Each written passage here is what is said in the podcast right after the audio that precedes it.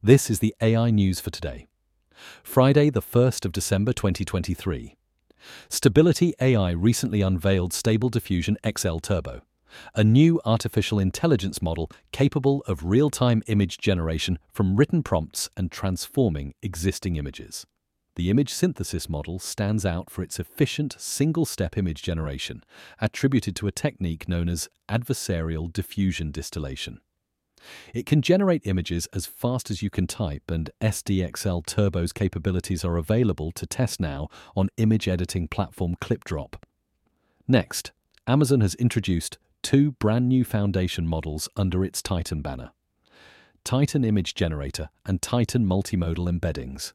Drawing on 25 years of artificial intelligence and machine learning expertise at Amazon, these models, pre trained on large datasets, are now available on Amazon Bedrock alongside the generally available Titan TextLite and Titan Text Express. The Titan models are not just powerful, but can be customized to serve specific use cases, thereby enabling users to implement high performance imaging, multimodal, and text model solutions through a fully managed API. Finally, Microsoft is expanding the capabilities of its iconic Paint app with the launch of Co-Creator, an integrated text-to-image generator powered by OpenAI's DALL E3 model.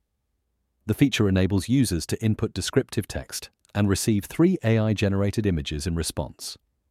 The Co-Creator tool is part of a larger focus on AI reflected in the integration of generative AI capabilities in Microsoft's Bing search chatbot and the Copilot digital assistant. That's all for today. Connect with us at mrc.fm/ai news.